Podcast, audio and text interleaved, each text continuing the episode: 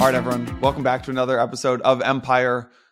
Not a normal episode of Empire coming up here. So Santi's traveling today. We we're going to do a roundup, um, but we actually decided to switch it up. So I was having a call with this guy, Adam Brotman. He was the creator of Starbucks Loyalty Program. He was co-C E O of J.Crew. Um, created, I mean, the Starbucks Loyalty Program that has, I think, sixty million members today. It's the most uh, impressive, the most baked out, the best uh, loyalty rewards program. And I, I think you could argue the world. Um, He now runs a company called Forum three. They just raised ten million bucks. They created Starbucks Odyssey, Starbucks' uh, N F T rewards program. Um, they've also worked with a bunch of other clients, helping them develop their N F T reward program. I think you guys know I've I've been pretty skeptical on like these big brands, these big traditional brands coming into crypto. So I thought it'd be fun to record the conversation with with Adam. Um, that takes up the first like fifteen or twenty minutes of this conversation, and then. Uh, if you want to hear a deeper interview, get back to kind of the more crypto native stuff. We launched a new uh, research podcast called zero x Research. And the guys came out with a really, really great uh, podcast with the uh, founder of D Y D X, Antonio. And so the first twenty minutes of this podcast is with Adam, who runs Forum three, used to run J.Crew, used to run Starbucks' rewards program, worked directly with Howard Schultz, C E O of, uh, of, of Starbucks. Um, and built out their whole N F T platform. So that's the first like fifteen, twenty minutes. Then we get into the D Y D X interview. If you don't care about either of those things, that's totally fine. And you just want a roundup for the week. Bell Curve is your podcast this week. So head over to the Bell Curve feed. Uh, Vance, Michael, uh, Mike, and I do just your normal weekly roundup on that feed today. So that drops later today at like two or three p.m. So anyways, hopefully that wasn't too confusing. Hopefully you guys enjoyed this Starbucks interview. I thought it was pretty interesting. Kind of opened my eyes to a bunch of stuff. Uh, if you want to skip that, you can listen to the D Y D X episode. So anyways, now let's get into it. See you guys on the other side. Uh, really exciting conversation today. Uh, speaking with Adam Brotman of Forum three. Adam, before Forum three, uh, was president and co-C E O of J.Crew, actually. And before that, ran global retail ops at Starbucks. Uh, so pretty interesting guest. Not your uh, your normal Empire guest running a, a DeFi protocol or uh, running a crypto fund, but really, really interesting uh, retail b- background. So Adam, welcome to the show. Yeah, thanks for having me. Happy yeah, to be here. Yeah, ex- really excited about this. Um, all right, so you're now uh, running Forum three. You guys just announced this ten million dollars raise, but I wanted to bring you on because we've been talking a lot about kind of what retail brands are starting to do in crypto. And you, my understanding is that you either led or you were pretty influential in helping Starbucks come on board with Starbucks Odyssey and crypto. So I think I'd love to just start there and just hear like the why behind that story. Yeah, sure. I mean, that that story really starts...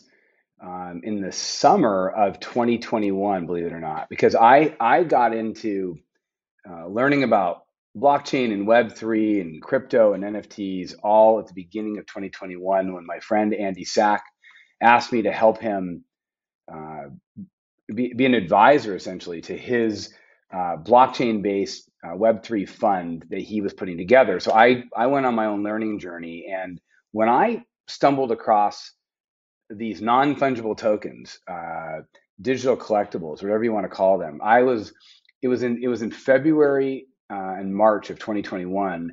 And I was like, wow, of all the stuff with blockchain that gets me excited as a, as a consumer marketer and uh, consumer brand uh, uh, digital executive, if you will, I, I was like, whoa, th- this is really interesting because these, these, digital assets are both an asset, a collectible, but also can form a, for, a form of an access pass because they're um, uh, they're non-fungible.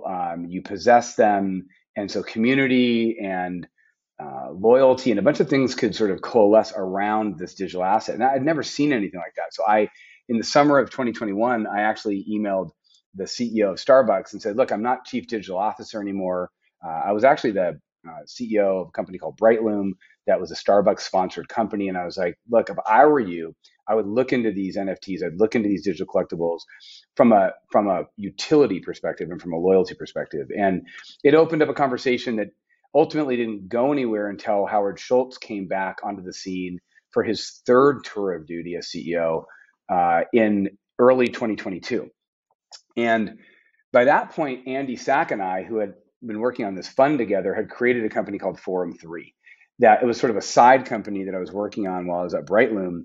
And we were getting into this thesis we had about digital collectibles as an incredible storytelling and loyalty mechanism.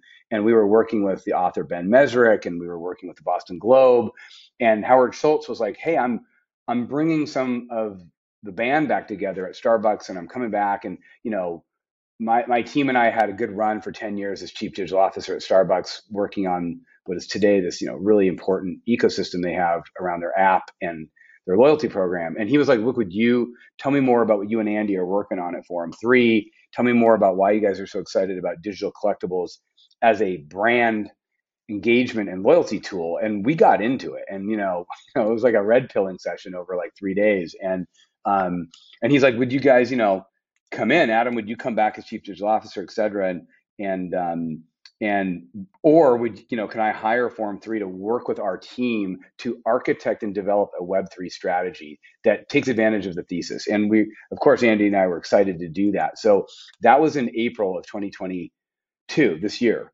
And for the last six months, we've been working closely with the Starbucks team, uh, some of my old team, some new people, just a big cross-functional team at Starbucks that uh, led by the rewards team, by the way, because right away you think about it, Starbucks has a you know, industry-leading loyalty program. We're coming in saying digital, blockchain-based digital collectibles can be an incredible loyalty tool and storytelling tool and brand engagement tool. So the loyalty team at Starbucks was the primary champion under the C M O Brady Brewer and Kendra, and then Ryan Butts, who's the V P of loyalty. That team was amazing. They were instantly able to sort of grok the opportunity once we started advising and explaining to them, you know, how this could work. And and together, Forum three and the Starbucks cross-functional internal team started to put together an architect a plan for Odyssey. And that's what's getting rolled out, you know, now this week. Yeah.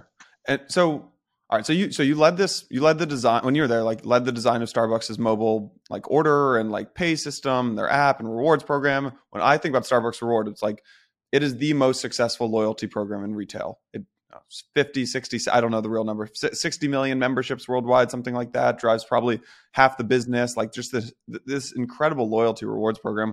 Why yeah. do you need uh like why why like what's your pitch to the board or the team when you're like, all right, we need these N F Ts, and they're like, okay, well, we don't, because we already built this incredible loyalty re- rewards program. Why do, why, yeah. why do you need N F Ts here? Yeah, a couple thoughts. One, great question, and you're right about everything you said, except I think that, and this is a testament to Starbucks and their brand D N A and Howard Schultz's leadership and the current, you know, team under Brady and Kendra and Ryan, and and and you know, there's a great team under the loyalty team there. They They don't just stand still. Like if you're not innovating, you're dying. If you're not moving faster to understand the pace of change inside your organization, that, to make sure it's, it's faster, faster than what's happening outside, like you could be leading one day and you could be dead the next day. I mean, just, you know, to be cliche about it, you know, ask MySpace, you know, et cetera. So like there's, there's, you can be on top of the world. You cannot rest on your laurels. And a lot of that, by the way, was imprinted in that D N A of being innovative and moving fast. Is imprinted into the culture at Starbucks by, you know, from the top, right? You know, obviously from Howard Schultz and and others. And um, so it's not, it's, notice how I was like, hey, you should do this thing, even though you're industry leading, because to me, where the world's going is that the consumer is changing. The consumer wants to have more control of its own data. The consumer wants to be more participatory in the brands it loves. It doesn't, in fact, it doesn't want to be a consumer. It wants to be an owner, a participant, a community member. It wants to be part of the story of the brand. That's the, particularly for Gen Z and millennials. But I just think in general, like we live in this hyper digital world and the consumer's moving into a different mindset. And so for Starbucks, the opportunity is to build a layer on top of the loyalty program. Notice Odyssey, when you hear about it, it's not, it's not a different loyalty program. It's not a replacement of its loyalty program. It's taking advantage of the foundational assets that you have with, you know, tens of millions of engaged customers that um, already have a login, already love the brand, already are frequenting it. So why can't you give them a kind of meet them where they are to be, to give them rewards and in and engagement that's not just this like linear, like I spend money, I get discounts. I spend money, I get discounts. Now, don't get me wrong. I spend money, I get convenience and discounts is so important that it's table stakes. Like you said, it's it's the majority of the business. Um, so, you know, don't you dare take it away, right? It's foundational, but it's not enough. Like, you've got to keep innovating, you got to keep growing. So, you know, what digital collectibles give Starbucks and other brands an opportunity to do is say, great, I can take, I can actually manufacture, so to speak, on the blockchain, a a digital asset that also conveys a, a, an aura of storytelling and collectability, but has some kind of utility. It, you know, it's got fun, it's got it's got engagement built into it, it's got metadata, and it's got and it can be an access pass to amazing rewards. Now, in the case of Odyssey, we went pretty far with this and created a whole game layer on top of the rewards program that infused digital collectibles, points, rewards. Like, we didn't, we didn't just, you know, dip our toe in, if you will. Um, and so I, I think that's the long-winded way of answering why, why a brand can, why a brand should be thinking about innovating on its loyalty program. Because my guess is today, a loyalty program at most brands is going to be considered somewhat linear and stale. And secondly, like, how you can use digital collectibles to sort of, you know, add on to your loyalty program without having to throw out the foundational work you've already done. Hmm. It's really, I mean, it's really interesting. Like, you know, it's funny, man, because I, I, I think I'm so biased from the twenty sixteen, twenty seventeen crowd class of like crypto and, and blockchain. That, so that was the time when, like, you know, you, it's like Walmart is moving their supply chain onto the blockchain with I B M. It was like very enterprise blockchain twenty seventeen. And I think I have, I have this bias that, like, when I see these big brands come into crypto, I'm like, this is that, this is today's version of those brands coming into blockchain. But it, but it's interesting hearing you explain this, because there really is this deep thesis behind it. Yeah, it's not, it's a great point. I've, I I wasn't into crypto back then. I wish I was. I mean, I, I'm fascinated by blockchain, and I've tried to study it best I can. And you're, I remember reading about that sort of blockchain, not Bitcoin sort of era.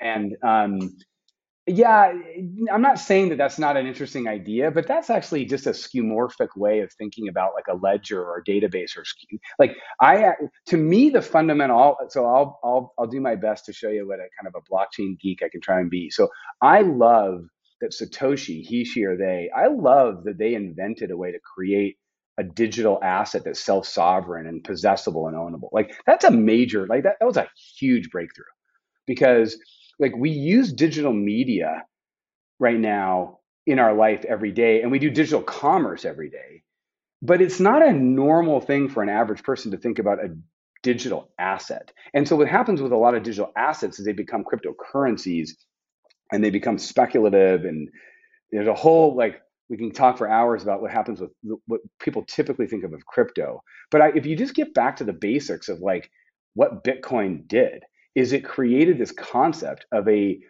ownable, possessable, you know, trustless, immutable digital asset that you can own. That's incredible. That's it. Just stop there and be like, and if it can be branded, and it can be a form of identity, so therefore it can it can double as an access pass. You now get the best of all worlds. You get this like thing that you can own that might be covetable and have intrinsic value because it's collectible, because it's got artificial scarcity, it's got maybe some brandability, and it means it's got some rarity traits. So you may have a personal reason that you want to collect that one thing because you like it, or it's interesting to you, or it's rare, but it can, but it can have utility on top of that that acts like digital media. Like, that combination is just like really amazing. And so that's, to me, for enterprises, it's understanding that. And the reason most consumers aren't talking about it and thinking about it is because, to be honest, wallets are really hard to use right now. And so we have to sort of bridge into self-sovereignty to where, like, an average human being on this planet, when you start talking about a browser extension, a wallet, cryptocurrency, their eyes glaze over right now. But if you can get them to a place where it's like, hey, you can participate by owning this digital collectible that has utility, you know, and they can understand you and they can do it, like, millions and millions, and I'd even say hundreds of millions of consumers will be like, that's cool. Like, yeah, I'd like that. Like, why wouldn't I want that? Particularly if it's free. Like, I'm not, I'm, I'm not even getting into any speculative value appreciation stuff. Like, put that all to the side. Like, when you talk about building a physical collectible as a brand, like a sneaker or a bobblehead or a trading card or a, a, a unique piece of merchandise, if you're a brand, like whatever, like you don't, like you don't talk about it as a brand as like, oh, and it's going to be worth a bunch of money someday. You talk about it as like a covetable thing that the that your consumers will love. In this case, it's digital, so it can have so much more interesting capability, but still be covetable. And it has to have, you have to give the person the ability to sell it if they, or buy one on an open market if it's truly ownable and possessable. So to me, those are the things that are sort of unlocks for consumers and enterprises and the like. Hmm. Fill me in on how you think about utility, because when when I think about so the so N F Ts in my mind have always been, there is no utility. It's a story about a collectible, and there's like and it, it and it's really the story of collectibles over time. It's like my rookie year Barry Bonds card doesn't have utility except for the utility it brings to me, and there's like one hundred ten thousand other people who just love that Barry Bonds rookie card, and so and so we all think it's valuable, and then that translated into like the early version of N F Ts, which was like punks and like Bored Apes and like doodles and things like that, which there really wasn't much utility. It was just like, it's the story behind it. But it sounds like you're thinking about both the storytelling, and you're saying, look, you can have the storytelling, but also the, there's utility on top of it. Correct. You nailed it. So to me, I've been saying for a year now, what I love, what gets me excited about N F Ts, digital collectibles, blockchain-based digital collectibles, is that they are a collectible that's digital that also can double as an access pass, an access pass to any other utility that the creator wants to put into it. So what? So yes, it will have some utility, hopefully, as a collectible, like like you just said, emotional intrinsic value, either personal or because it's rare or whatever. But that's like a baseball card, like you said. But the fact that it can also double as an access pass to have continual utility programmed into it by what the creator, whatever they want. And by the way, it's not one and done because it's digital. They can continually innovate, and there can even be collaborations. You could, the utility could kind of come to life a year later when another brand or another artist decides to collaborate with the token holder and give it additional utility. So it's got infinite ongoing real world utility in terms of like, you can use it, you can token gate access to merch, to experiences, to communities, to things that are real beyond just the intrinsic collectability of the item itself. And it's the combination of those two things that I, I'm, you know, I'm, I'm going to dedicate my career to. I just think it's interesting. Do you think every consumer? So, uh, have you been following what's what Nike's doing? Right, they got they've R T F K T now. They've they just launched uh, their N F T platform with dot swoosh. They're selling yes. sneakers for fifty bucks. Which Very I think, familiar. Yeah, genius idea. Um, Very cheap. Yeah, I, I'm I'm a big fan of what they're doing. Do you think that every consumer brand in the in the next decade will launch some? Will will do some? Will have an N F T strategy basically? Yes, I do. And the reason I say that is, um, it's called, you know, I I don't take it lightly that it's called Web three for a reason. Like I that would be like asking somebody in nineteen ninety-four, do you think every brand will have a website? Now in nineteen ninety-four, that was not a That was that was a legit question, just like your question just now is completely legit. Like in nineteen ninety-four, in fact, ha- a lot of people would have said no to that question. I don't think every no nah, a, a website's not for every brand. It's only going to be for newspapers, or it's only right, going to be information platforms like the New yeah, York exactly. Times should put their newspaper on the internet. Yeah. Yeah, yeah, yeah, yeah. And here I am having a video conference call with you uh, amongst sixty tabs on a browser. Like we are having a web-based recorded podcast conversation over a web browser right now, which wouldn't even have like occurred to us. I think of, I don't, I don't think of, I don't think about digital collectibles and blockchain based things like, like N F Ts as being, I get excited about the technology of it, about the possibilities of it. Like, I don't think about it as like the thing, the N F T per se. I think it's like, oh, this is an interesting way to, th- I mean, just like when the iPhone came out and I was at, you know, I was at Starbucks right after the iPhone came out. And we were amongst the first companies to create a mobile app. And it's not that dissimilar to the conversation, Jason, that you and I are having right now, which is like, huh, this is really interesting. Everybody's going to have a high-speed touchscreen computer that's connected in their pocket. And it can have these apps that anybody can create an app for. Like, I wonder what Starbucks could do to have a better relationship with its customers using that technology. It wasn't like, let's just do an app. Right? It wasn't like, you know, remember how, I don't know if you remember back then, like everybody was doing an app just to do an app or whatever. Like it's, yeah. it's, and so I, I think of it in the same way, which is, you know, the art of the possibility with this kind of magic. It goes back to like Satoshi and the blockchain, like, and Bitcoin.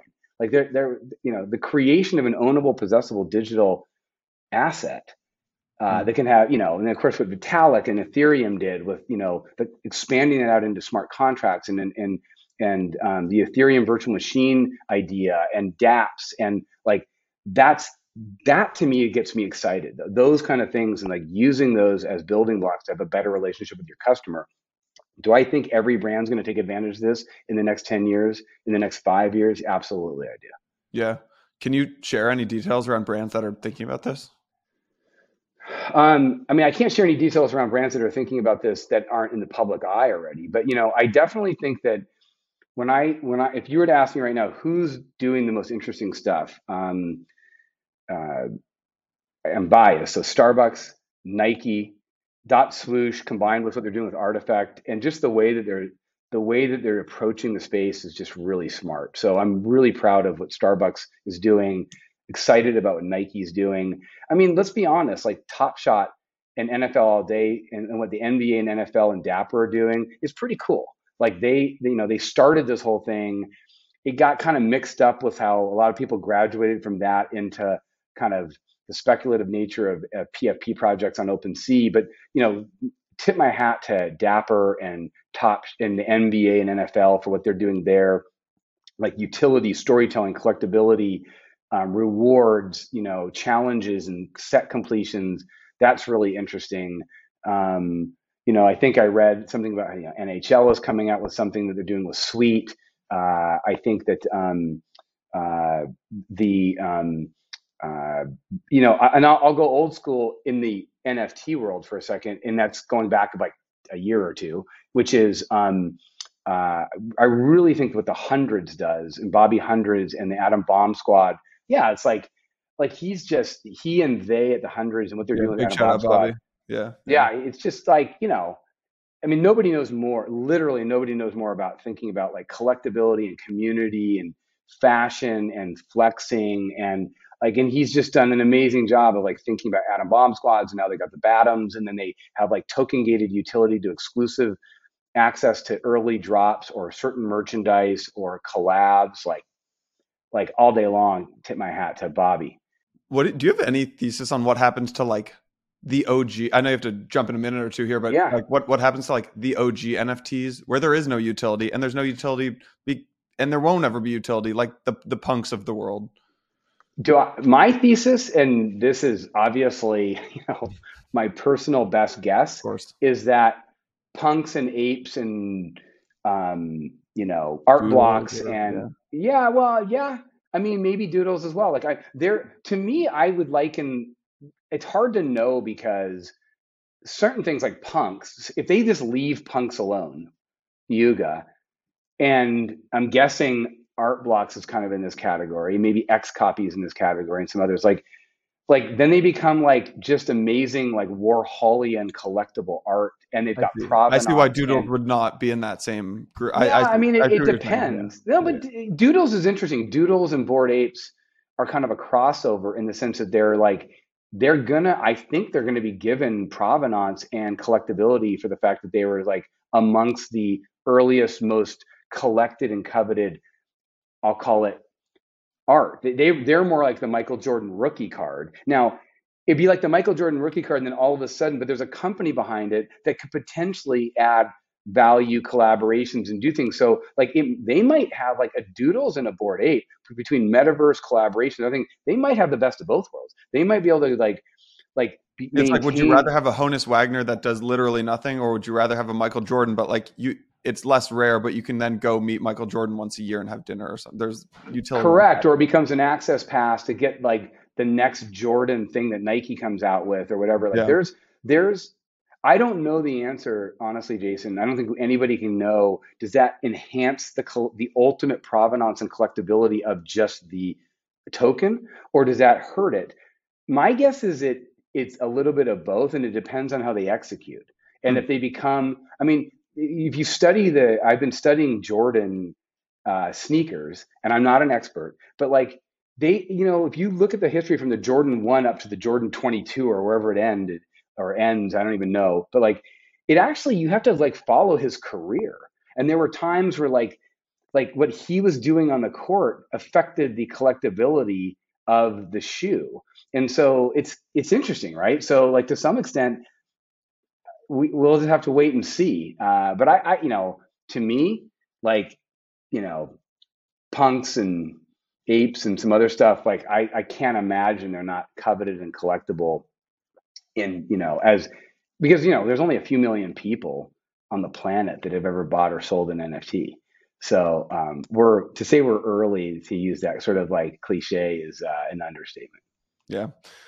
Anyways, man, I know you got a hard stop here. Great conversation. Appreciate you coming on and sharing some details. Congrats on uh, the big raise today. Congrats on everything you've done at Starbucks. Um, yeah, man, it was awesome. And I'll, we'll put links in, into the show notes and forum three dot com and, and all that kind of good stuff. So yeah, thanks, Jason. Thanks for having me on. Uh, sorry I had to go be only so quick, and I'm happy to come back anytime if you want. Awesome, man. Really enjoyed it. Take care, man.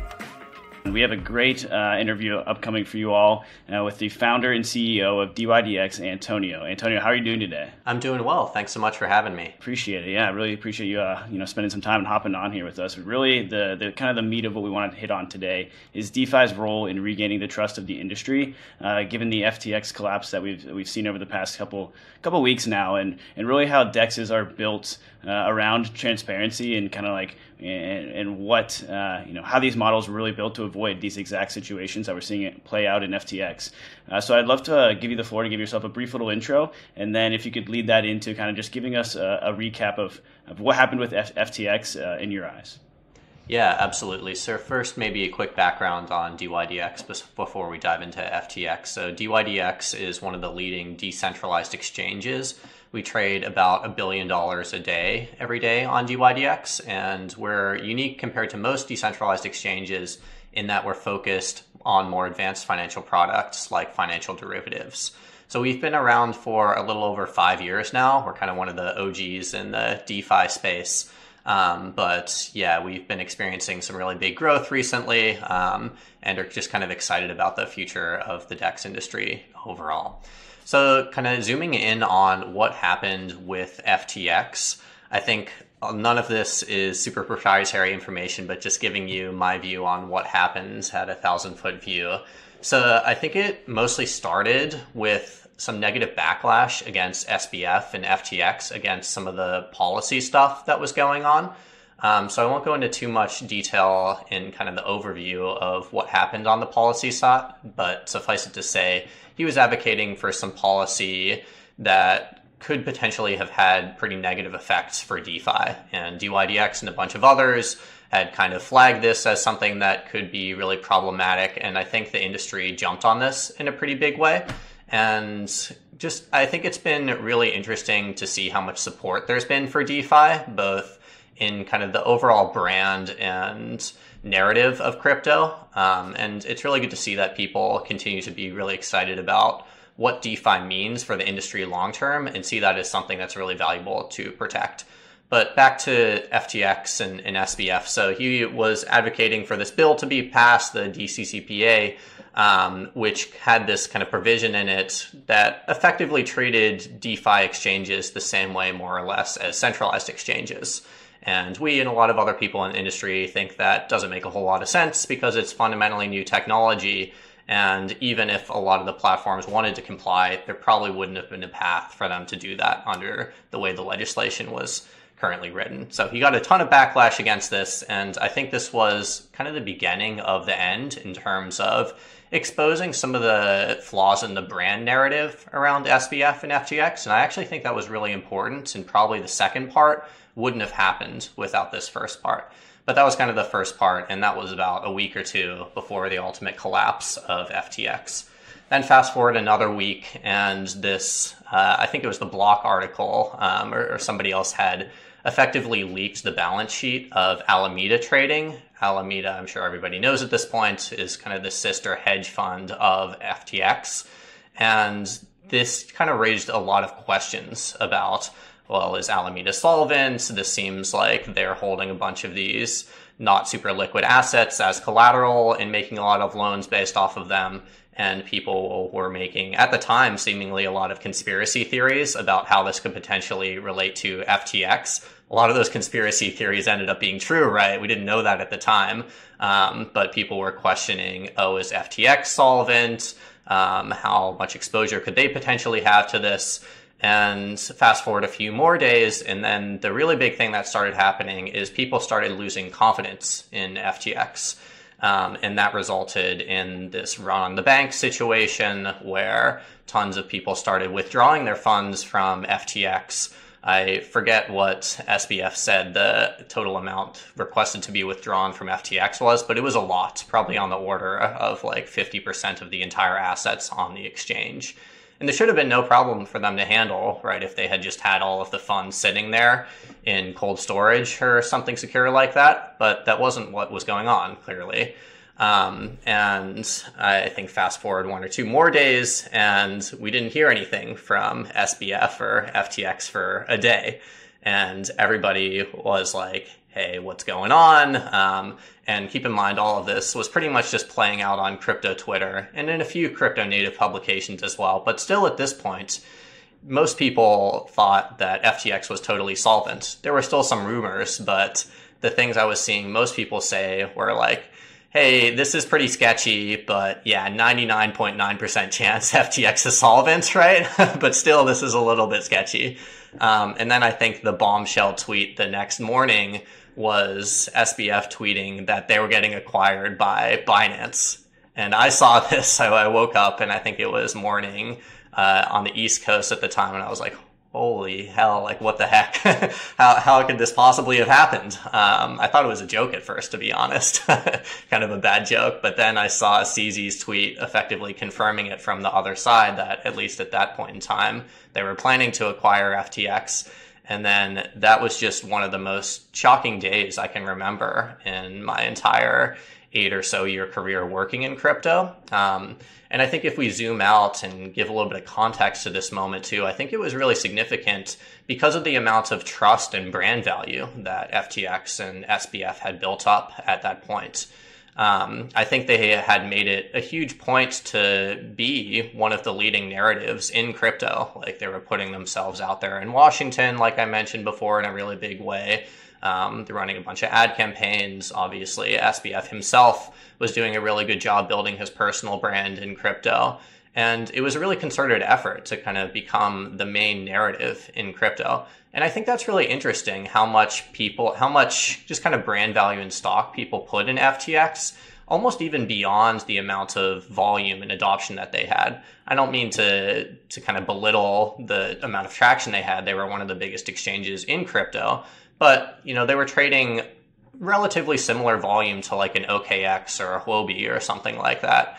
And they had way more brand value, almost to the level, potentially even more than the level of a Binance who had five X more, you know, enterprise value, volume, whatever you want to call it. Um, so I think, and I'll stop there in the story. We can keep going if it's of interest. But uh, I think this was certainly one of the most shocking days I can remember in crypto. Um And I think has a ton of downstream effects, both for DeFi and the rest of the industry. What do you think the long-term ramifications of all this is for centralized exchanges? Do you think maybe they'll try and incorporate like self-custodial accounts, or do you think they're just way behind the curve and all the activity is going to migrate to DeFi? What are your thoughts there?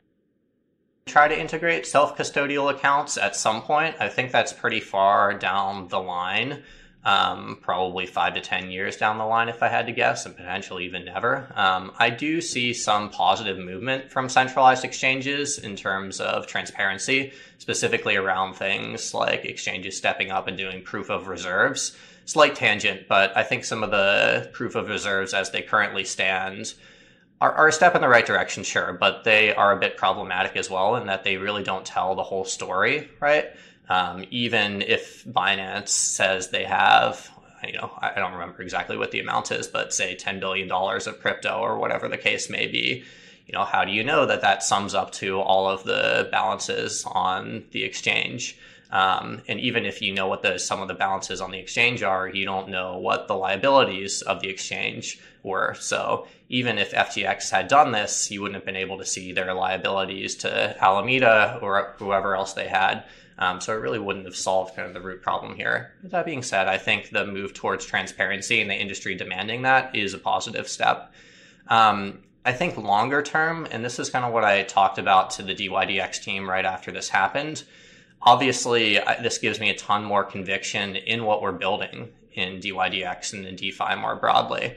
That's always been the goal, is to try to build a financial system that is transparent, that is secure, and where this kind of stuff just fundamentally can't happen, right? And I think it, unfortunately, a lot of times takes times like this for people to realize that that's the case. Um, I think just humans are really bad at predicting tail risks and even kind of understanding tail risks, right? Um, but things like exchange blowups, things like security hacks, uh, just are, you know, ten x worse than the kind of positive value you might get out of using a slightly better, incrementally better product. Um, so I think it's really important that the crypto industry does move more towards DeFi over time. That being said, I still think that is a little ways away. I like to think we're at the forefront of pushing forward what's possible on the product side with DeFi at D Y D X. Um, but even for us, I, I think it's probably five to ten years from now until DeFi starts really competing with CeFi head to head from like a metrics perspective. Um, I just think that this technological change takes longer than people think. And I actually think that's kind of the root cause behind a lot of the price action, behind a lot of the hype action that we sp- see in the space overall. Right. Like, I think the narratives in crypto, almost from the very beginning, have been right, basically. Like, you can be your own bank. That, like, absolutely was a real narrative that has played out with Bitcoin. With DeFi, it's like, you can be your own exchange. We can create this financial system that's based on code. And we're getting there. There's some really useful products like D Y D X, Uniswap, Compound, Aave, and others that exist right now. Yes, they don't have the metrics that centralized products have yet. Um, and I think that kind of makes this dynamic play out where, you know, there's a new narrative that's fundamentally fundamentally enabled by a new technology, but then the technology kind of sucks. Then like people get excited about it, right? But then the technology kind of sucks. So people are like, oh, this is shit. Like, you know, dump all the prices, you know, DeFi, DeFi sucks, like I'm out. Um, and then a little bit more time goes on and like the next generation of products are built and people are again like, oh, wow, like this could be the future, but then people get too excited about it and then it, you know, booms and busts and booms and busts. But directionally, it's up and to the right. And I think we've seen that with crypto since the early days. And now we're kind of seeing that play out with DeFi as well. Um, but zooming back in, what is this? What does the F T X debacle mean for DeFi in the short and medium and long terms? I think long term, it's really positive. And like I mentioned, does really speak to the need for what we're building. I think in the short to medium term, um, it could potentially, well, it definitely will be negative for crypto overall. Just there's going to be overall a lot fewer people trading crypto. As people lose faith in the industry, there could potentially be some negative regulatory backlash on both centralized and even potentially decentralized exchanges. And I think it's generally just going to make it harder for everybody um, in the near to medium term, call it the next one to three years or so. Uh, but it makes me a lot more optimistic for the long term. And that's really what we've always tried to build for at D Y D X. Yeah, that actually seg- segues me well into the next question, which is, you know, with centralized exchanges, they're pretty sticky because like K Y C-ing, getting a bank account set up, like it's a big process. But then in DeFi, you know, you have open source code and, you know, there's increased competition because people can just fork it. And then you've also got um, really low friction to move from one protocol to another and, you know, people vampiring, attacking liquidity. How do you view actually creating creating a sticky product in DeFi? Um, and, and how do you retain kind of a moat? Yeah, it's a good question. I actually think it's pretty similar to the way you do it in centralized exchanges as well. You do it through brand predominantly. And that's not to say it's some like big marketing sham or something like that. I think the fundamental technology really plays into the brand, right? And that's what we've, we're always talking about on these podcasts, right? We're sitting here saying, yeah, this is the future of finance. That's governed by code. It's transparent. It's secure. And that's brand, right? Um, it is kind of a, a concise encapsulation of why you might want to use these products.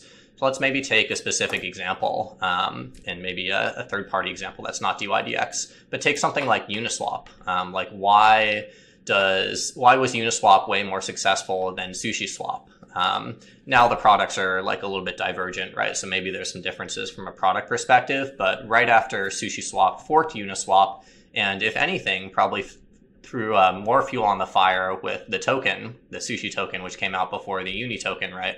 Like, why was that not successful?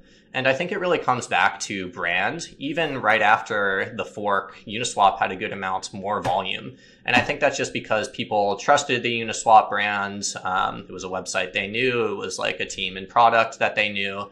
Um, and even fast forward to now, if you look at the amount of volume that's going through like a uniswap dot org, even compared to a DEX aggregator, there's more going through uniswap dot org. Which if you think about it as a product, Maxi, like actually doesn't really make sense, because you get objectively better pricing by using a DEX aggregator than you do on Uniswap. No shade at all to Uniswap. I think they're the best uh, spot decentralized exchange, but I think it really speaks to the power of brands that they've been able to build as an example.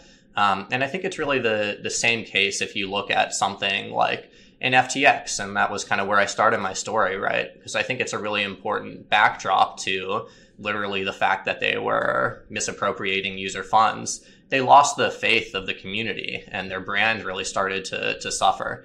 And I think if you look at the the companies that have been really successful for centralized exchanges, like Binance, first and foremost, they've done a great job of building up a brand. You know, C Z's always out here tweeting like safety first, safety first, like users first, users first. And of course, that's what you want to see if you're a trader in the space. Um, I think D Y D X and decentralized exchanges more broadly can kind of do a ten x better job eventually of creating that brand. And it's not going to be with thousand person marketing deposits. It's because enough people are going to get it, and they're going to understand, hey, this is a new financial system that's built on code, not on intermediaries. And that's like the best brand you can have from a transparency and security perspective. So that's how I think you really create a moat in DeFi and probably in crypto in general.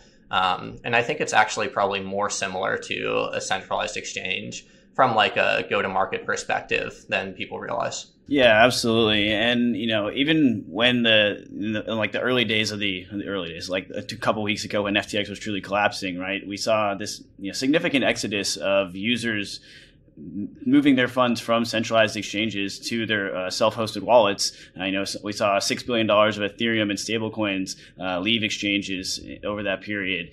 Um, you know, and then the question is, well, where's this money flowing, right? Uh, and if you guys have a great uh, metrics dashboard on your on your website, and you know, looking at that week starting November sixth, right?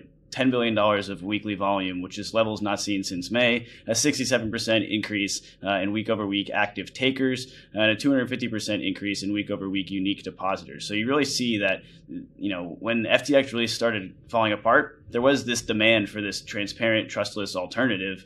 Um, and, and it does come down to, you know, maybe this is the shift that the market needed. And like when you talk about short-term versus long-term trade-offs, right? Like, maybe this is like a, a you know so, uh, some short-term suffering we needed to do for some long-term success, and kind of shaking out some of these bad actors. Um, and I guess you know really what I'd want to see, or I want to hear from you is, you know, when you think about what D Y D X needs to be like truly offering the same experience as a centralized exchange, like what do you what are the things that you think are missing today? Um, you know, some of the things that, like a key component of a decentralized exchange, right, is liquidity. So how do you think about getting like re- reliable and deep liquidity uh, on your protocol? Yeah, that's been a big focus for us over the past year or two, and for the protocol more broadly. Um, one of the things, one of the interesting things that D Y D X as a protocol has done in, since uh, the launch of the D Y D X token is kind of point liquidity mining at liquidity provision on the exchange. And for those who aren't aware, D Y D X is not an automated market maker. It's an order book based exchange. And that's pretty intentional because we feel it gives us the best ability to create really liquid and deep markets. Um, but it's a trade-off, right? It's not objectively better than automated market makers. And the trade-off the protocol is making here is that you require kind of more professional liquidity providers, basically crypto hedge funds, to step in and provide a lot of this liquidity. Um, and on centralized exchanges, they're normally incentivized to do this. Like the centralized exchange will do things like give them loans, potentially give them monthly rebates, potentially give them preferential fee tiers, all to kind of incentivize them to provide better liquidity on their exchange versus competitors. And that's kind of the approach we've taken as a protocol towards getting liquidity on D Y D X as well. And with D Y D X, we can actually do something that's super unique and that I mentioned before, in that we can point the liquidity mining, or part of it, directly at this liquidity provision. Um, and effectively what was done is that there was a formula that was come up with that effectively scored the quality of liquidity these professional liquidity providers were providing to the platform. Um, and then you can use that formula. It effectively will give everyone a score, like um, Wintermute gets like a ten score for liquidity this epoch, or some other market maker gets uh, like a five. And then you can use that to divvy up the liquidity rewards, the token rewards that these players are getting. So there's literal incentives, um, and it's not exactly the same thing that centralized exchanges are doing, but we and others who kind of came up with this effectively use that as the, the background for how we think about this from first principles, like how can we incentivize liquidity providers through the protocol. Um, so that's kind of the first way. And then kind of zooming out and taking your question, like what does the protocol need to do overall to be able to compete more directly with centralized exchanges? I think there's a lot still to be done on the U I U X side. Um, again, I like to think D Y D X is really at the forefront of this. And one of the things that keeps me excited about building in DeFi and building on blockchain technology is that the speed of execution and, and the speed of improvement for blockchain technology has been exponential. Maybe it hasn't been as fast as some of us want, but it still has been exponential. Like we can process multiples more transactions every year. Uh, the latency is lower, kind of the complexity of applications we can build on top of various blockchains is significantly higher year over year. Um, and I think a result of that is that whichever protocols want to be successful long-term really need to keep building on the new technologies that continue to be multiples better than the old ones. Um, at D Y D X, we've really taken this to heart, and our current product, which has been live for over a year, I think almost a year and a half now, if not longer, is a layer two exchange. Um, we've been on layer two before most people even knew what it was, um, and in partnership with Starkware. And that's really given Uh, at least ten x, if not more, improvements to our product experience. It's given things like users can trade with no gas fees, right? And that's a huge improvement over paying ten dollars plus for every trade you might want to make. Um, it gives things like much lower latency. And we're really looking to continue that into the future. Um, we can dive a lot more into this uh, In, in a sec, but the biggest thing that we're working on right now is the next version of the protocol. And really the goal for us there is to keep a lot of the great performance improvements we've been able to get with our layer two protocol, um, but add full decentralization as well. And that's a really tough task, right? It's really tough to, like, people always talk about this trilemma of decentralization and, and scalability. Um, but it's tough to get everything that, that you might want to have. Um, but really we're trying to push forward and use some of the new technologies that are available to us. Like specifically, we're building the next version of the protocol, V four, with our own Cosmos-based blockchain, um, and kind of moving off of the Ethereum landscape. And we can dive a lot more into that. Um, but we really feel like it gives us the best opportunity to potentially build the best possible product long-term. Um, saying just a little bit more about what DeFi needs to do, I think, from a product perspective, I think U I U X is really critical. Um, it's just a lot of basic things, right? Like, how are we going to be competitive with Binance when, on a lot of platforms at least, people are still paying upwards of ten dollars in transaction fees per a single trade or action, right? That's ridiculous, right? That's clearly worse. Um, there are some things that are obviously better about DeFi, like the transparency, the security, even some U I things. Like it's actually way easier to onboard to most DeFi platforms because you just connect your wallet. You don't have to go through this lengthy onboarding process of doing K Y C, like setting up your two F A for all these different accounts, et cetera, et cetera. Um, and I think DeFi needs to lean into that and do more of that long term and kind of figure out these potentially ten x better ways that we can actually build better products through ease of onboarding, through things like composability, than centralized exchanges and financial products can. And that's really something that we're looking to lean into at D Y D X, but it does take time to build as the technology is still pretty nascent, right? I mean, decentralized exchanges were really just invented like six or seven years ago. Um, and fast forward to now, we're trying to compete with some of the biggest financial products in the world. And that's a tough task. But I think even the fact that we're in the conversation now, Um, in a big way gives me a lot of hope for what's possible to build in the future. Yeah, absolutely. And I, I see Dan chomping at the bit to ask you about some some of the V four rollout details, but uh, I want to ask you one question real quick that's kind of boring, but uh, got to get your take on it. What do you think the regulatory fallout from the F T X situation is, and maybe how it pertains to D Y D X? Yeah, I mean, I think the knee-jerk reaction from most regulators will be to overregulate the crypto space. And absolutely, there should be some regulation on the crypto space, probably a good amount more than there is right now.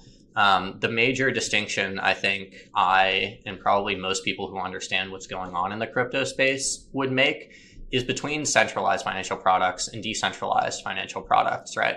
But I think there's a huge amount for us still to do on the education side for policy.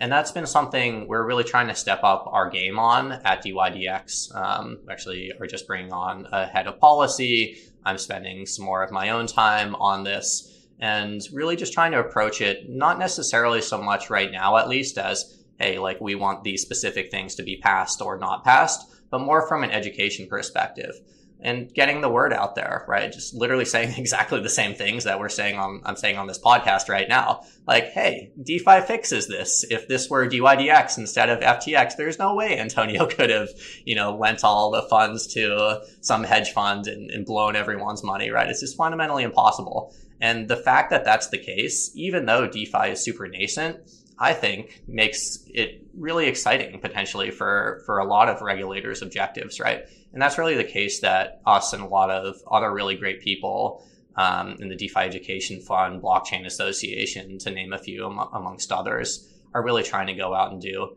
Um, but all that being said, I think we're playing from behind here. And I think there is just a ton of scrutiny in on crypto from the entire world. I mean, I opened up my phone today and opened up the New York Times, and literally the first thing was like F T X and uh, you know, the New York Times talking about how they were misappropriating customer funds and all these things. And if you're a policymaker, you read the same news, right? And you look at that and you're like, holy shit, we need to regulate crypto. Um, and like I was saying, that's not necessarily a bad reaction, right?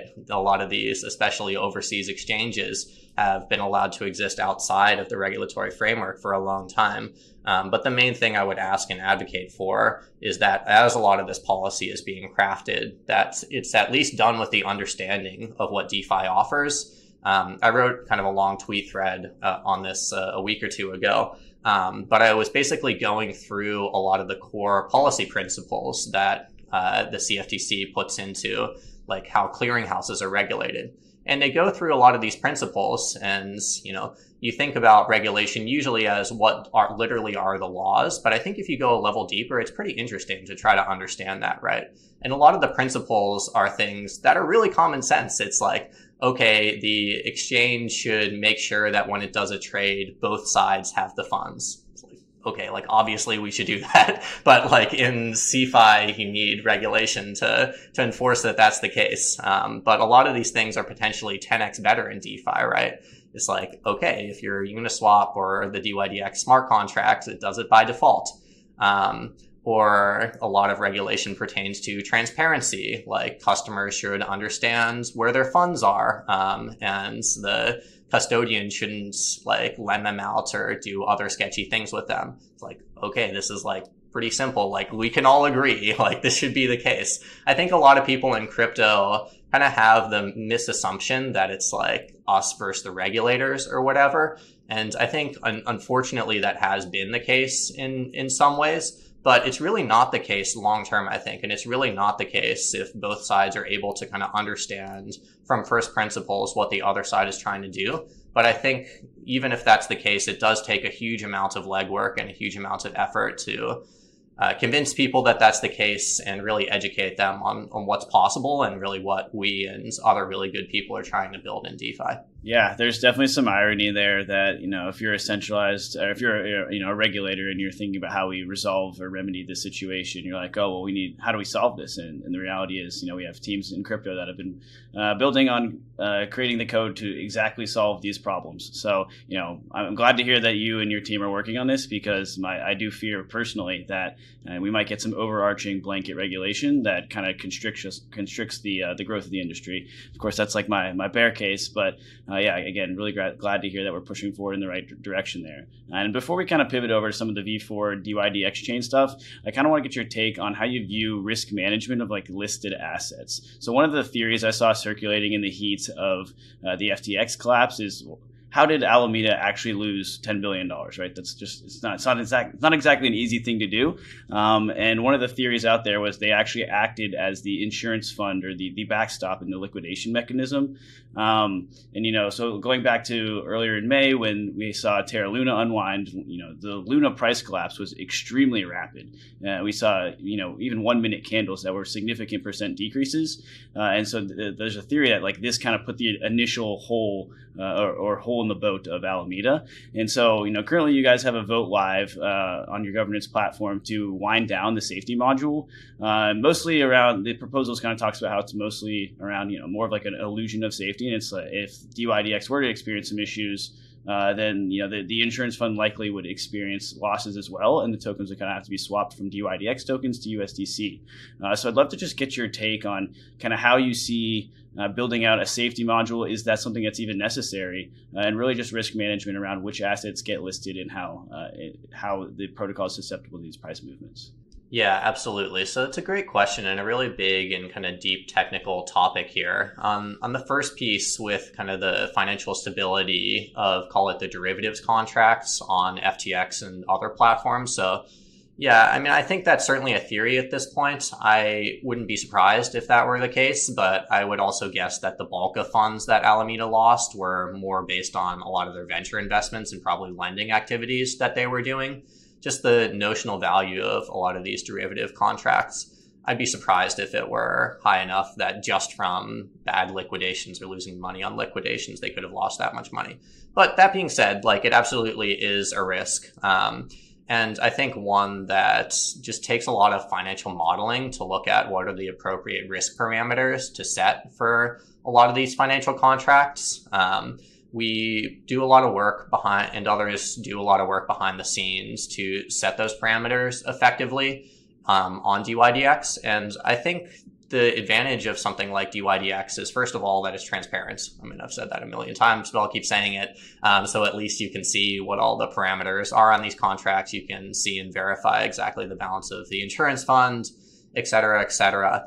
And then also that anybody can kind of step in and help to govern a lot of these parameters on the protocol. And one of the interesting and I think exciting things about D Y D X governance specifically is there's a lot of really good people that are participating in it right now, and a lot of people that really know what they're talking about. Like some of the biggest participants in D Y D X governance have been a lot of the trading firms and also a lot of the really good kind of more research-focused uh, firms that are looking at a lot of these DeFi protocols. Um, and I think just the fact that a lot of people can come together and express opinions, express positive opinions, express potential risks and negative opinions, um, kind of bodes well for the future of risk management on a lot of these DeFi platforms. And I think we've seen that be the case for a while now. Um, again, like the insurance fund on D Y D X is totally transparent. Um, and I think we lost something like ten thousand dollars out of the insurance fund right after the F T X, the volatility after the F T X collapse. And to give people a sense of scope, the D Y D X insurance fund, I think, has like fifteen million dollars in it right now. So it's like a really negligible uh, loss based off of that. Um, and it's all transparent, at least. Um, what you were talking about with kind of the D Y D X safety pool as well, I think does play into this a little bit. That's slightly separate from setting appropriate and kind of safe risk parameters across the contracts themselves. Um, but kind of the original thesis behind having that fund was just to have some backstop liquidity um, and effectively funds to be able to step in in the event that the protocol loses money and it eats through Um, so, sorry, maybe taking a step back. There's like two different insurance funds on D Y D X. The first insurance fund is really financially similar to how the insurance funds work for perpetuals on Binance, um, F T X, and other platforms, in that they're paid into as people uh, get liquidated on the platform. So it sort of like slowly grows. And then if there are times when there's extreme volatility and you can't liquidate people fast enough, then that insurance funds will like drop, potentially drop in value.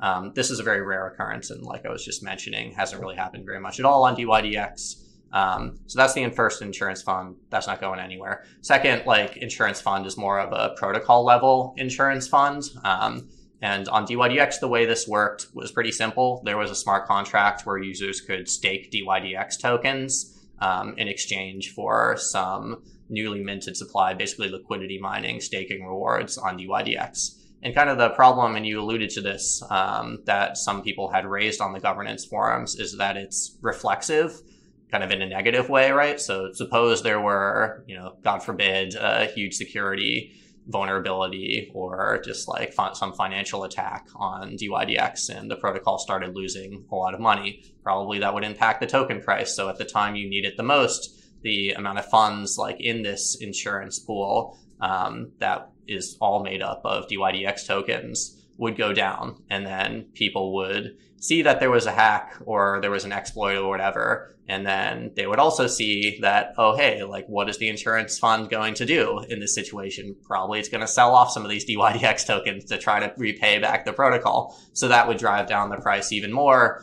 Um, and then it just kind of creates this vicious cycle where potentially, you know, the price of the token goes down a lot. And even worse than that, the amount of funds that are earmarked for kind of recapitalizing the protocol in this case could be less. Um, so I think like the first step, and this is kind of what's being discussed in the governance forums right now, is potentially to remove this and potentially replace it with something better long term. And that's something we're thinking about, and the the community more broadly is thinking about for for V four.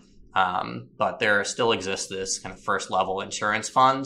Um, and of course, the D Y D X and any token governance for this matter can kind of appropriate funds out of the community funds however they see fit. So like even if there were some exploit or something like that, the community could still, if they wanted to, step in and, and recapitalize things without the literally just having funds locked in the insurance fund.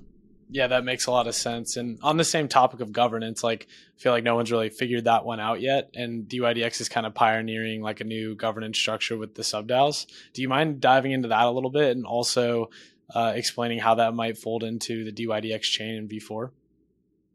Yeah, absolutely. So first of all, just a disclaimer, uh, all of this thinking was more put out by the D Y D X Foundation, which I'm not a part of. Um, but that being said, I did read the blog post um, and have some decent understanding of it. So I think the high level idea that was kind of put forth and is still being discussed by the community is to have more, as you say, uh, sub-DAOs to manage more different types of functions throughout the protocol. Um, the things the foundation was talking about in this post were things like potentially a growth sub-DAO. So like, how could the protocol do marketing long-term? Oh, it probably makes sense to have some group of people that's overseen by the protocol to go out and be able to do that. Or how could the protocol do customer support long-term? Like clearly that's a really important part of any product. Um, but as the protocol really pushes forward towards not only decentralizing the product, but decentralizing the organization as well, Um, I think this is a way to do it that makes a lot of sense, right?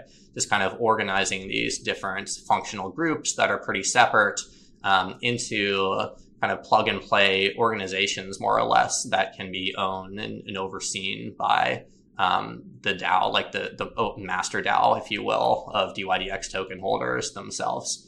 Um, so I, I think there were some ideas like the growth one, the uh, customer support one. Um, there, I think, also was a operations sub-DAO that they proposed to kind of make it easy to make and, you know, administrate all the other DAOs, because it's actually quite hard um, to like spin up all these legal entities. Like nobody really knows what it means to like be employed by a DAO yet.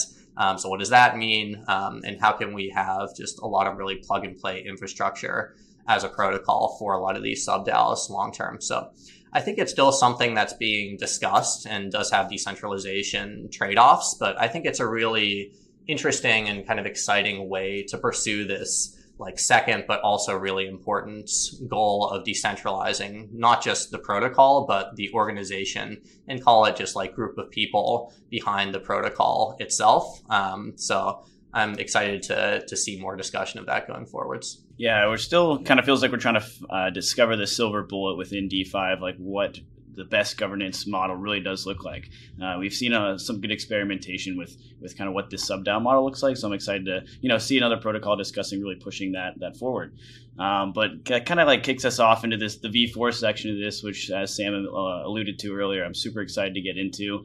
Um, I know you all have been working on D Y D X chain for a couple months now, and that's a pretty massive undertaking, kind of starting your own chain up from scratch. So I'd love to just get a general update on on how the last couple months have gone and, and where you all stand with the with the build today. Yeah, absolutely. So we've probably been working on it for nine months plus at this point. Um, and fast forward to now, pretty much the entire team, at least the entire engineering and product team, is laser focused on V four, um, which is the same thing as the D Y D X chain. And as the name suggests, and as I mentioned before, the thing that we're building here is our own blockchain. And the way that we're doing that is developing based on the Cosmos S D K, um, which is kind of a plug and play way to spin up uh, your own blockchain.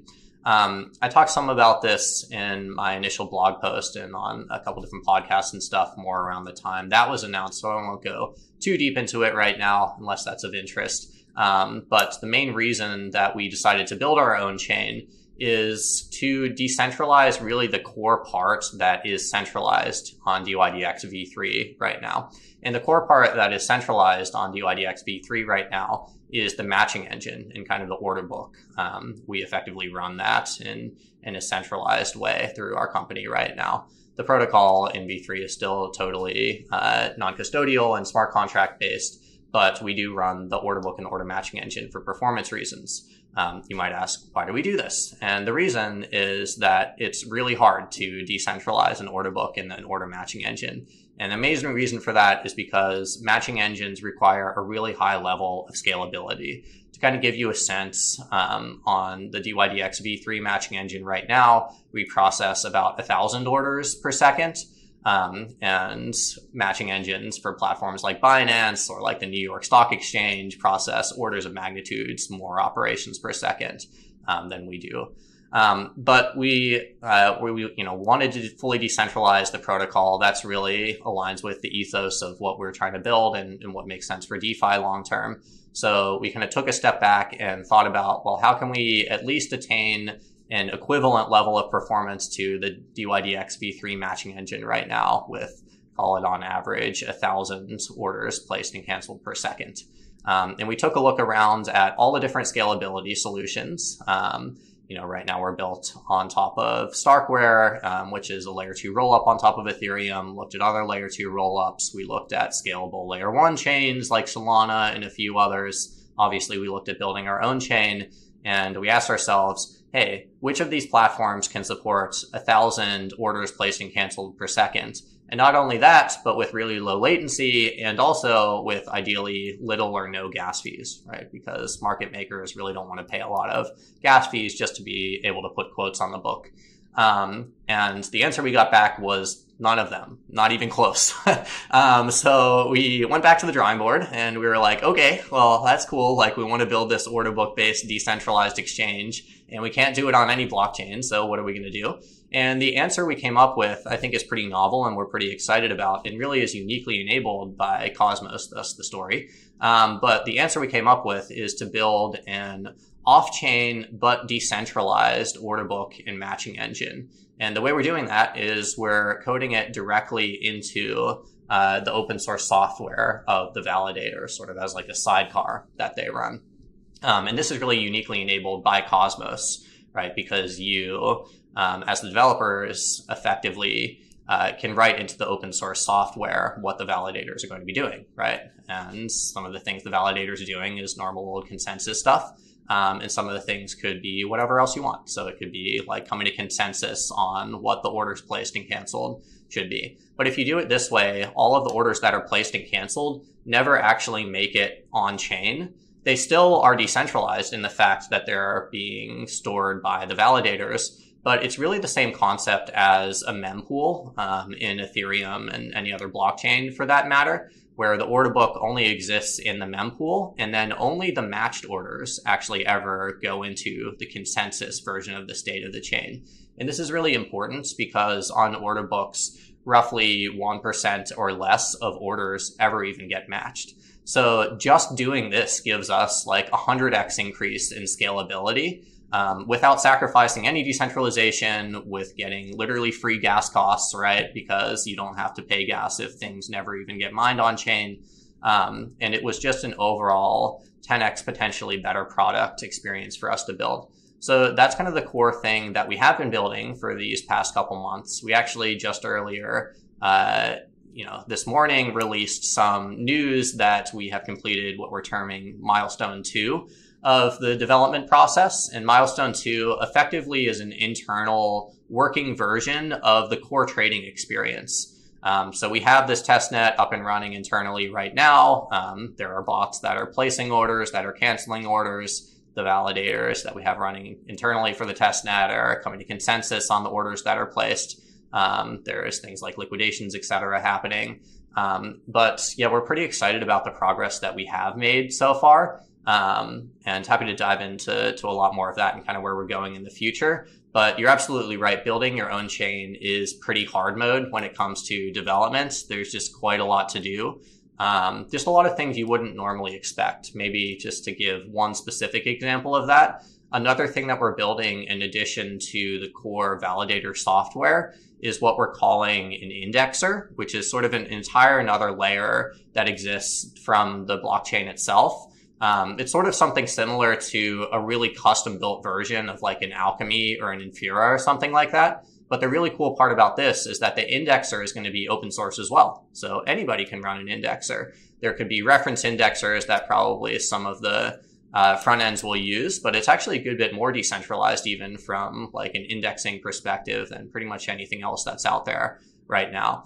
Um, but the indexer will do things like stream all of the data about what trades have happened on the chain, what orders have been placed, et cetera, et cetera. And then it'll translate it into a format that's really custom made for D Y D X. And what do I mean by that? It'll literally, literally create a REST A P I that's really similar to a centralized exchange, but for all of the data that exists on the blockchain. So there could be like a REST A P I that's like, get my orders placed for like, you know, the, the past uh, year or whatever, um, and it'll return it. And it's just a much more efficient and much better product experience to go through this versus going directly to the chain itself for all of the read level queries. Um, that's actually like a huge undertaking. Building the indexer is like almost as complicated as building the blockchain itself, um, but something that goes on a little bit more behind the scenes and is something that we're really focused on to drive the best possible product experience. But there's quite a lot to build, but we're making good progress, T L D R.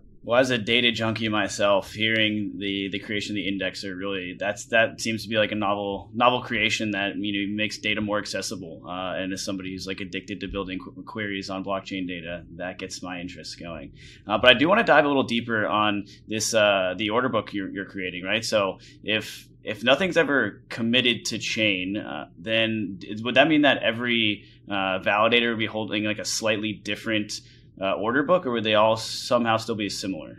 You're right. Every validator will have a slightly different version of the order book. We feel like that's a really acceptable trade-off because the latency should pretty be pretty low for the propagation of a lot of these orders. And then it's also the incentives are really aligned with the validators too, right? Like the validators want to have more orders because they make money when the trades happen. So they like actively are incentivized to store better liquidity. Um, it is a slightly, you know, fundamentally different like trading experience from trading on just one version of the order book. But we've talked to a lot of the firms that are currently trading on D Y D X v three right now and some users, um, and still feel like we'll be able to make a really great trading experience, even with this effectively, uh, non, you know, slightly different versions of the order book running on different validators. Yeah, I'm I'm curious because whenever I hear, you know, mempool and then validator set in the same sentence, my mind jumps to M E V.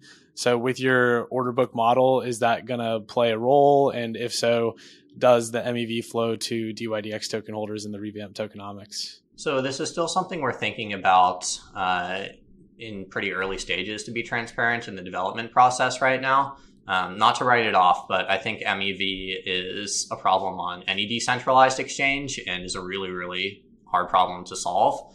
Um, but I think, again, building our own blockchain does give us better tools to be able to attack it than building on a more generalized chain where, like, the validators really aren't incentivized at all to care about your application, you know, in particular compared to other applications. Um, and then again, you just don't have as much influence over them because you don't have anything to do with the consensus process. Um, so I don't want to go too much into it right now because it's really something we're still thinking through, but we're exploring a lot of different paths. I think one of the things that we're thinking about, at least uh, starting with, is more transparency as to what the validators are doing. Um, and I think if you, again, try to make sure the stakers are aligned with the overall success of the protocol, and then you combine that with giving a lot of transparency in terms of what's going on on the validators. Um, and it's hard to do, but if you look at things like validators, even before they mine a block, committing to what the ordering of the transactions is, um, sort of in real time, or you look at things like what's the average execution price, or like the average amount of slippage you might get on validator A versus validator B, you can sort of run some analytics where you're like, oh, validator A is, um, you know, probably doing a good amount of M E V, so let's adjust our stake weights against them and kind of make the incentives for the validators, at least in the long term, not make sense for them to do M E V, and try to just make them more aligned with the protocol overall. So that's kind of the first layer of attack. Um, the second layer of attack, again, we're really starting to just think through at a high level. Um, but Cosmos enables some pretty interesting things in terms of kind of collaboration between validators. There's basically this step in the Cosmos and Tendermint consensus process where you can get, like, effectively all the other validators to, like, comment or, like, give data or, like, approve or disapprove what's in a certain block. Um, so just as a high level thought, we're kind of exploring, are there ways for all the validators to kind of act together in concert to come up with, like, what is the actual state of the matches that happen versus just, like, literally whoever the leader is, um, kind of proposing, you know, you know, whatever they want. So those are the kind of ways we're thinking about attacking it long term. Um, but definitely it's still a work in progress, and I think is still more in the research phase for both us and, and other chains. Yeah, it's cool to, you know, when you when you think about, like, building on an app specific chain, you get this extra de- design space of the validator set. So using them uh, to kind of, like, build out what your chain can do or what your protocol can do and how you design that uh, is super exciting to see someone, like, pushing forward and, and you know, pushing what's what can be done uh, in that's in that side of the equation. Um, of course, leaving a general purpose chain, you do have some trade offs, of course. Uh, and so, like, on a general purpose chain such as Ethereum, you already have this massive base of users that already has assets that are compatible with your protocol. Uh, so how do you guys think about uh, like the solving the bridging problem and moving assets onto D Y D X chain? And does the, you know, U S D C uh, and Circle chain coming to the Cosmos, does that kind of, uh, do you plan to use that in any way? Or I'm just curious to get your take on how you think about bringing in users to assets. Yeah, absolutely. So first of all, it's a lot easier for us versus a spot decentralized exchange because we only need the collateral asset or potentially in the future assets that we'll support to be, to exist on the chain. And then we can just synthetically create all the other derivative contracts people want to trade off those assets. So right now, D Y D X is single collateral in that we only support U S D C as collateral on V three. And at least for the launch of V four, that'll almost definitely be the case as well, that only U S D C is supported as collateral. Um, thinking about multi-collateral for the longer term, but probably not out of the gates. Um, but yeah, we absolutely do plan to use, barring some catastrophe or something, the newly to be created uh, native U S D C chain that's being created in the Cosmos ecosystem. We actually have been talking quite a lot with Circle um, and some of the other players like uh, Zaki and some of the core Cosmos team to really try to push for this to happen um, because we really saw it as a huge security and also decentralization kind of win for the Cosmos ecosystem to have something like this. Um, and it's going to make just a much better product experience on D Y D X. So we definitely will use it. Um, and I think there are two potential things we're thinking about for bridging right now as to how users are going to get assets over to the D Y D X chain. Um, the first thing is a little bit more long-term. We're trying to push on Circle and U S D C to build this sooner rather than later. Um, but effectively what they're thinking of building, and, and they released a public blog post about this not too long ago, so I can talk about it, um, is kind of their own bridge, more or less, where they'll support or at least help facilitate supporting um, users exchanging U S D C on one chain, and then kind of attesting to that fact where like you could like burn your U S D C on Ethereum basically. And then they'll pass you a message which lets you mint uh, U S D C on whatever other chain. So it's sort of like a bridge, um, but it's really specifically tailor-made just for U S D C. Um, so we'd like to use that long-term. Not exactly sure when that will be ready. The other thing we're considering starting with is using another bridge. Um, it's not sure exactly which one yet, but potentially something like Axelar. Um, to allow U S D C to be to be bridged from Ethereum and potentially other chains. Um, and the cool thing about using the bridge is you can use the bridge. So you basically bridge Ethereum or U S D C from like Ethereum, um, and then we'll bridge it over probably to like Osmosis or some other chain like that that has a spot decentralized exchange. And then we'll trade it for native U S D C. And this will all happen in the course of like a couple minutes. So like, yes, you're using the bridge, but you only have a few minutes of exposure to it, right? Um, and then you swap it for the native U S D C. And then that can be transferred to the D Y D X chain using I B C, which is very secure and decentralized. Um, so this all sounds fairly complicated, but we're effectively planning to build all of this in behind the scenes into just the D Y D X clients themselves. Um, So from a user perspective, it's actually going to be pretty sweet, I think. Um, we'll effectively just have a way that users can click one button or even potentially send funds to an address. Um, and it'll look like a centralized exchange. It'll be like, okay, click to deposit to D Y D X. You know, you go to D Y D X exchange, dot exchange or whatever site, whatever domain it's hosted on, and then you click deposit. And it just gives you an address and you send funds, and then like magically, like the funds show up in D Y D X. Um, a couple minutes later, which is similar to the experience you have on a centralized exchange. But what's going on behind the scenes is all of this kind of magic, um, where it's like you use the bridge and then you mint native U S D C and then you transfer it via I B C um, to the D Y D X chain. But all of this can happen through code rather than user steps that you might have to do.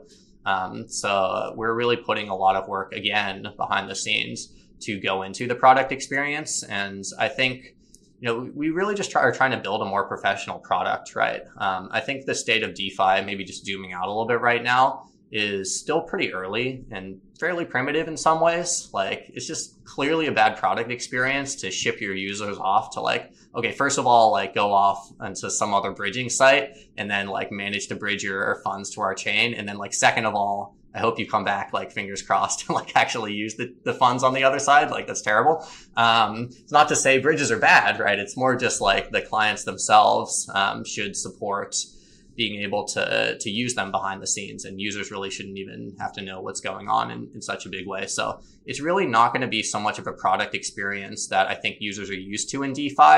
Like, I think the users that are using DeFi now do kind of understand this, right? You know, you could have U S D C on Polygon or Ethereum or whatever else, and people sort of understand that. But if you're onboarding or trying to explain DeFi to your friend, you're like, oh man, like you can have U S D C on this chain or that chain, and there's like all this different stuff going on. I think that's sort of a relic of the times, and that that's clearly a pretty bad user experience, and I don't think will exist so much long term. Um, but that's kind of a bet that we're taking with the on the product side with V four. And really the goal is to try to build something that feels like a centralized exchange in the ways that centralized exchanges are good, right? But still has a lot of the advantages of a decentralized exchange in the ease of onboarding, in the transparency and security, et cetera, et cetera.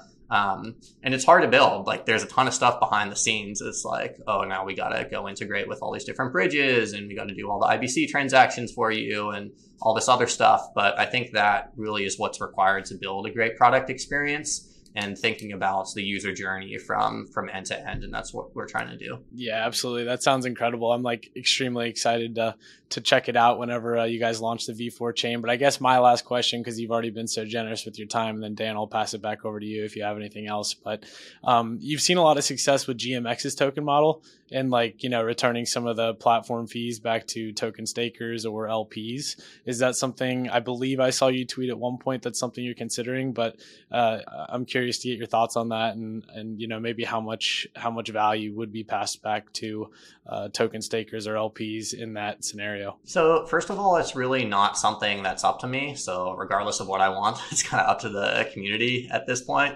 Um, not even kind of like it's absolutely up to them. Um, I can express my views on what maybe should happen for for D Y D X and DeFi long term, but it's really not up to me. Um, that being said, I, I think there does exist the requirements for a layer one token, call it, on the D Y D X chain. Um, and just economically, that layer one chain needs to be used for staking, right, to validators. Um, and the main way validators are going to be operating and be incentivized is through the trading fees on the platform. Um, so potentially, you know, those could potentially go to whatever the layer one token is, um, split between the validators and the stakers as well. Um, so I think that makes a lot of sense long term, but yeah, in general, I think it's more up to the community as to what happens with the D Y D X token long term. Yeah, I definitely think that makes a ton of sense. And just given that, you know, when you move off of a general purpose chain uh, like Ethereum, where you have more of a, a governance token, you know, then you move into this uh, proof of stakes model where your your base asset or your uh, layer one token really does need to uh, kind of help secure the chain. Um, and so you It, there's definitely different trade-offs uh, and a different design space when thinking about how to like build out a, a monetary premium for that asset. Um, do you think it's like almost more complicated uh, or just like, I guess maybe maybe that's not the right word, but just like a different uh, thought process that you need to roll through because uh, there already is a D Y D X token uh, and then like you're kind of like backing into the, the L one chain itself?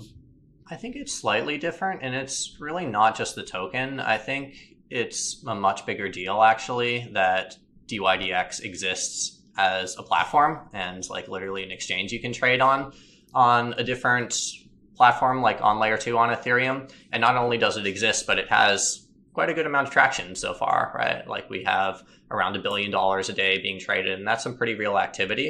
Um, I think there's positives and negatives to that. I think it's, you know, going back to brand gives us a much better brand um, as a protocol to be able to go out and launch our own chain successfully, right? Um, probably like validators are already going to be pretty excited about uh, the D Y D X chain. Whereas if we were just some random new project launching from zero to one, it may be a lot harder for the protocol to go out and find validators to support it.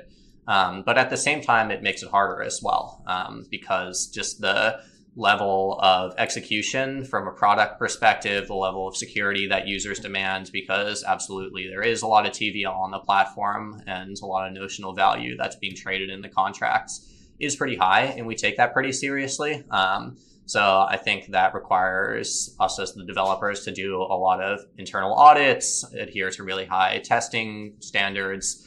Um, but luckily we have a lot of experience doing that as a development team. I think the biggest thing we have going for us at D Y D X is that, at least I really think that we have the best, if not one of the best, development teams um, for anyone in DeFi. And I think that just gives us a lot more flexibility in terms of what we want to build long term. We've built a lot of stuff, right? We've built layer one contracts for margin trading, for lending, for derivatives trading. We are the leading dApp on uh, layer two right now. Fast forward to what we're building now, building our own Cosmos S D K chain in Go. Um, and I think just that level of flexibility and the experience building all these things along the way goes a long way in terms of just having really good standards for development. And I think that is really something that's really, really critical. And actually, I think people realize its importance, but still underrate it in terms of like how important it is for a DeFi platform, um, because I think that's where all of the security comes from. And there is a lot of this stuff. You know, we've talked about the indexer. Um, we've talked about the, the bridging behind the scenes, and there are a number of other things like that that really goes on in the background, but that are required to make a really great product experience. So I think there's positives and negatives to it, but overall, I think it's mostly a positive. Awesome. Well, you know, Antonio, we really thank you for taking some time and coming on and just kind of talking about, you know, the uh, broader market conditions and, you know, ultimately what that means for D Y D X and what's also to come. Uh, you know, you, you're an O G builder in the space, along with your team. You've been pushing forward this great protocol. Uh, and so really excited to see uh, as you continue to push the bounds of what's possible with the Cosmos uh, S D K chain. Uh, so thanks again for your time, and I hope you have a wonderful rest of your day. Thanks so much for having me, guys. And I really appreciate the great questions.